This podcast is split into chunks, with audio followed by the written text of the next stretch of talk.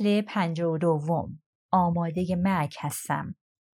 در ماه سپتامبر همان سال یعنی سال 2010 در مقطع لیسانس چینی و انگلیسی دانشگاه مطالعات خارجی هانکوک که کلاسهایش در بهار سال بعد شروع می شد پذیرفته شدم. مینهو برای خودش آپارتمانی تهیه کرد. مادر دنبال کار میگشت تا بتواند کمک خرج من باشد. موقعیت ممتاز و با نفوذش در کره شمالی اداره دولتی هیسان هیچ ارزشی در سئول نداشت. بنابراین در متل کوچکی به عنوان نظافتچی مشغول به کار شد. اتاقها باید هر ساعت شارژ می شد. غذا و جای خواب هم می‌دادند و ماهی یک روز هم مرخصی داشت. مادر دیگر از پس کارهای سنگین بدنی بر نمی آمد. چند هفته بیشتر از کارش نگذشته بود که در حین عوض کردن ملافه های تخت ناگهان دیسک کمرش ارد می کند و با درد به زمین می افتد. باید خیلی زود کمرش را جراحی می کرد. تلاش های شجاعانه مادر برای سازگاری با زندگی جدیدش در کره جنوبی کم شد. حتی دیدن تلاش های مینهو هم دیگر به او انگیزه نمی‌داد. 27 هزار پناهندهی که در جنوب هستند دو نوع زندگی را در کره شمالی تجربه کردند. یکی زندگی مصیبت بار شکنجه و گرسنگی و دیگری زندگی قابل کنترلی که زیاد هم بد نیست. مردمی که در کره شمالی جزو دسته اول هستند خیلی زود خودشان را با زندگی در جنوب وفق می دهند. زندگی جدیدشان هرچند چالش برانگیز بهتر از قبل است. برای گروه دوم زندگی در سئول بسیار دلهوره آور است و باعث می شود حسرت زندگی ساده و منظمی که پشت سر گذاشته اند را بخورند. جایی که تصمیمات بزرگ توسط دولت گرفته می شود و زندگی رقابتی همیشگی به شمار نمی آید. مادر قبل از ترک هیسان کاغذبازی های مربوط به فوتش را انجام داده بود. مقداری پول هم نزد خالقت بلند گذاشته بود چون می‌دانست امکان دارد روزی برگردد. کم کم دلتنگ خواهر و برادرهایش شده بود و هر شب بعد از کار برایشان گریه می کرد. مرتب افسانه های عجیب و غریب دایی شیره ای را به یاد می آورد یا سختی کشیدن های دایی فقیر و یا ترفندهای تجاری خال زیبا را. تا اینکه یک شب حرف دلش را زد. می‌خوام برگردم خونه. این دقیقا همان چیزی بود که از شنیدنش وحشت داشتم. اوما غیر ممکنه خودت خوب می‌دونی چه بلایی سرت میارن. صبورانه به فضا خیره شد. من آماده مرگم. لطفا این حرف رو نزن. من اصلا خورشید رو نمی‌بینم. زمستان بود. وقتی مادر از خواب بیدار می‌شد تا کارش را شروع کند هوا تاریک بود و هر وقت کارش تمام می‌شد باز هم هوا تاریک شده بود. برای این اومدم اینجا زندگی تو این کشور هیچ معنایی برام نداره. اینجا هیچ آینده ای ندارم. در طول چند ماه آینده هر شب به نوعی این بحث وسط کشیده می‌شد. حتی یک بار هم من را متهم نکرد که راضی کردنش برای فرار کار اشتباهی بوده. اما خودم داشتم به این نتیجه می رسیدم که اشتباه بزرگی مرتکب شدم. ریسک وحشتناکی سر زندگیمان کرده بودم. پول و تلاش زیادی صرف شده بود تا بتوانیم با هم باشیم. اما علا رغم نیت خوبم مادر احساس بدبختی می کرد. او در تنگنای بدی قرار گرفته بود.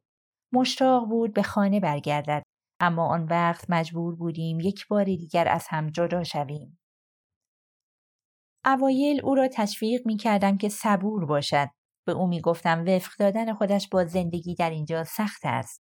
اما او موفق می شود. فقط کمی زمان می برد. اما وقتی چند بار تکرار کرد که می خواهم در کره شمالی بمیرم فهمیدم دیگر نباید او را نادیده گرفت. با قلبی پر از درد به او گفتم که اگر واقعا دلش می‌خواهد برگردد من کمکش می‌کنم تا به سلامت به کشور برسد چند هفته خطرات سفرش را سبک سنگین کردم. باور نکردنی بود که بعد از تمام مشکلاتی که پشت سر گذاشته بودیم حالا داشتم راهی پیدا می کردم مادر را به کره شمالی برگردانم. اما اگر تصمیمش را گرفته بود چاره ای نداشتم. سفر برگشت به شمال به سختی سفر طولانیمان به سئول نبود. می توانستیم به عنوان توریست های جنوبی راحت به مرز چانگبای برگردیم و من می توانستم واسطه ای را استخدام کنم تا مادر را از رودخانه عبور دهد اما باید مطمئن می شد کاملا مطمئن که می تواند رد پای پناهندگیش را از بین ببرد. خوابم نمی برد روی تختم دراز کشیدم و به آسمان سئول خیره شدم. آیا واقعا قصد داشتم این کار را انجام دهم؟ روز بعد گفتم اوما اگه اونا بفهمن تو توی چین بودی دستگیرت می‌کنن و کتکت می‌زنن. اگرم بفهمن اینجا بودی نیازی نبود چیزی بگویم.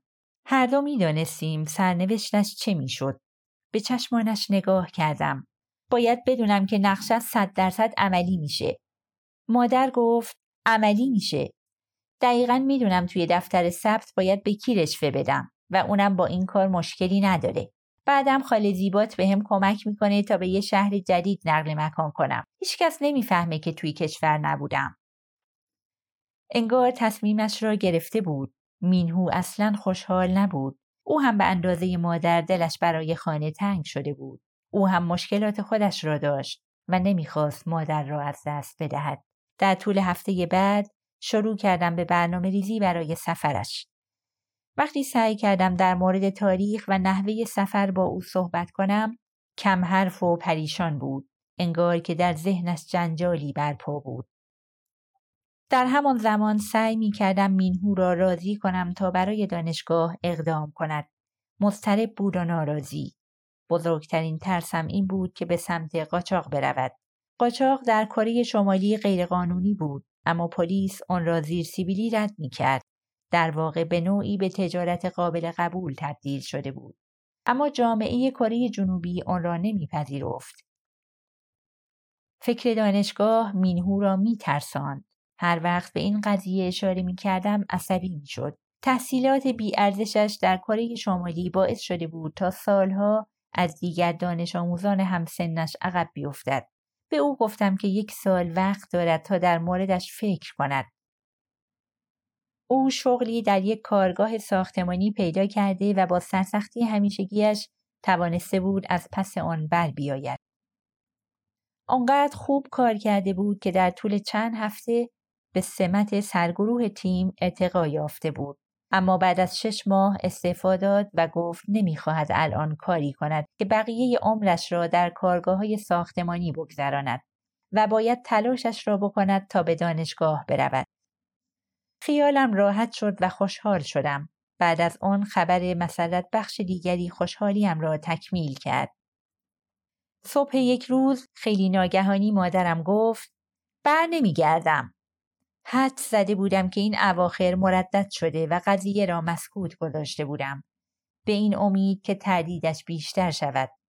دلم برای تو و برادرت خیلی تنگ میشه. درسته که می‌تونم خاله ها و دایی ها و بچه هاشون رو ببینم اما دو برابرش از دلتنگی شما دوتا رنج می‌کشم. آن شب را در آپارتمان من مان. بعدا وقتی سر کار رفت از عمق وجودم گریه کردم. آسودگی خیالم ناگهان از بین رفت. او به خاطر من محکوم شده بود به پشیمانی و دوری از خواهر و برادرانش. آن هم تا آخر عمر. کاملا آگاه بودم که این بلا را من بر سرش آوردم. تا بهار سال 2011 نه ماه از زمانی که مادر و مینهو آزادانه در سئول زندگی می کردن می گذشت. درست زمانی که فکر می کردم هر دو سامان گرفته و با زندگی جدیدشان معنوس شده اند اتفاق دیگری پیش آمد که نزدیک بود دوباره ما را از هم جدا کند. مینهو دوباره ارتباطش را با نامزدش برقرار کرده بود و مرتب به او زنگ می‌زد. خیال نداشت دست از سر او بردارد و با بحث های طولانی او را قانع کرده بود به کره جنوبی بیاید. مقدمات سفرش به چین را هم با چند واسطه هماهنگ کرده بود. من منصرفش نکردم چون خودش خطرات سفر را می‌دانست اما تصمیمش را گرفته بود. مینهو تقاضای اخص پاسپورت کرد ویزای چین گرفت و به چانگ بای رفت تا او را همراه خودش بیاورد. اما هنگامی که لب مرز رسید یونجی نظرش عوض شده بود. او نمی‌خواست والدینش به درد سر بیفتند. چند روز بعد روز اول دانشگاه مینهو با من تماس گرفت. یک روز بهاری بسیار زیبا بود من در حال عبور از حیات دانشگاه بودم و داشتم از روی نقشه دانشکده را پیدا می کردم. من رسیدم چانگبای. صدایش عجیب بود. انگار که در خواب حرف می‌زد. دارم از این طرف رودخونه هیسان رو می‌بینم. نباید زیاد نزدیک بشی. امکان داره کسی بشناسدت. نونا متاسفم اما باید بگم که دارم برمیگردم. اصلا شوخی خندهداری نیست. امروز موامو کوتاه کردم. شلوار جینم و دور انداختم و یه شلوار جدید خریدم تا شبیه شمالیا بشم. خوشکم زد. چی گفتی؟ کی؟ همین حالا می‌خوام از مرز رد بشم. جیغ کشیدم. مینهو تو نمی‌تونی برگردی. قرار مادر یونجی به اوضاع رسیدگی کنه و کاری کنه که انگار هیچ وقت کشور رو ترک نکردم. سعی کردم تمرکز کنم. باید جلویش را می گرفتم. فشار عجیبی در سرم حس می کردم. مینهو گوش کن. به محض اینکه از مرز رد بشی دیگه هرگز نمی‌تونی برگردی. به این قضیه فکر کن. من هیچ آینده ای توی سئول ندارم. نمی‌دونم بتونم از پس دانشگاه بر بیام یا نه. اما توی هیسان می‌تونم ازدواج کنم. می‌دونم برای پول درآوردن باید چه کار کنم. دلیل تردیدت اینه که تازه به سئول رسیدی و هنوز برات ترسناکه. اما بعد از یکی دو سال همه چی رو به راه میشه. سکوت کرد. صدای نفسهای عمیقش را میشنیدم. درست مثل زمانی که در کودکی آرزو کرد ای کاش فلان اتفاق نمیافتاد. مینهو تو برادر منی من نمی‌تونم دوباره از دستت بدم تو مرد خونواده مایی به اوما فکر کن می‌دونی رفتن چه بلایی سرش میاره؟ ما برای این سفر از جهنم رد شدیم و هنوز کارمون تموم نشده. سخته اما می‌تونیم از پسش بر بیایم. من و تو هر دو جوونیم. می‌تونیم هر کاری انجام بدیم. یادت میاد برای رسیدن به اینجا چقدر سختی کشیدیم؟ اما موفق شدیم. می‌خوای تمام اینا رو دور بندازی؟ پس یونجی چی میشه؟ صدایش آرام شد. این مخمسه ای بود که هر سه ما گرفتارش شده بودیم هر راهی را انتخاب می کردیم منجر به از دست دادن یکی از عزیزانمان می شد. اون با این قضیه کنار میاد.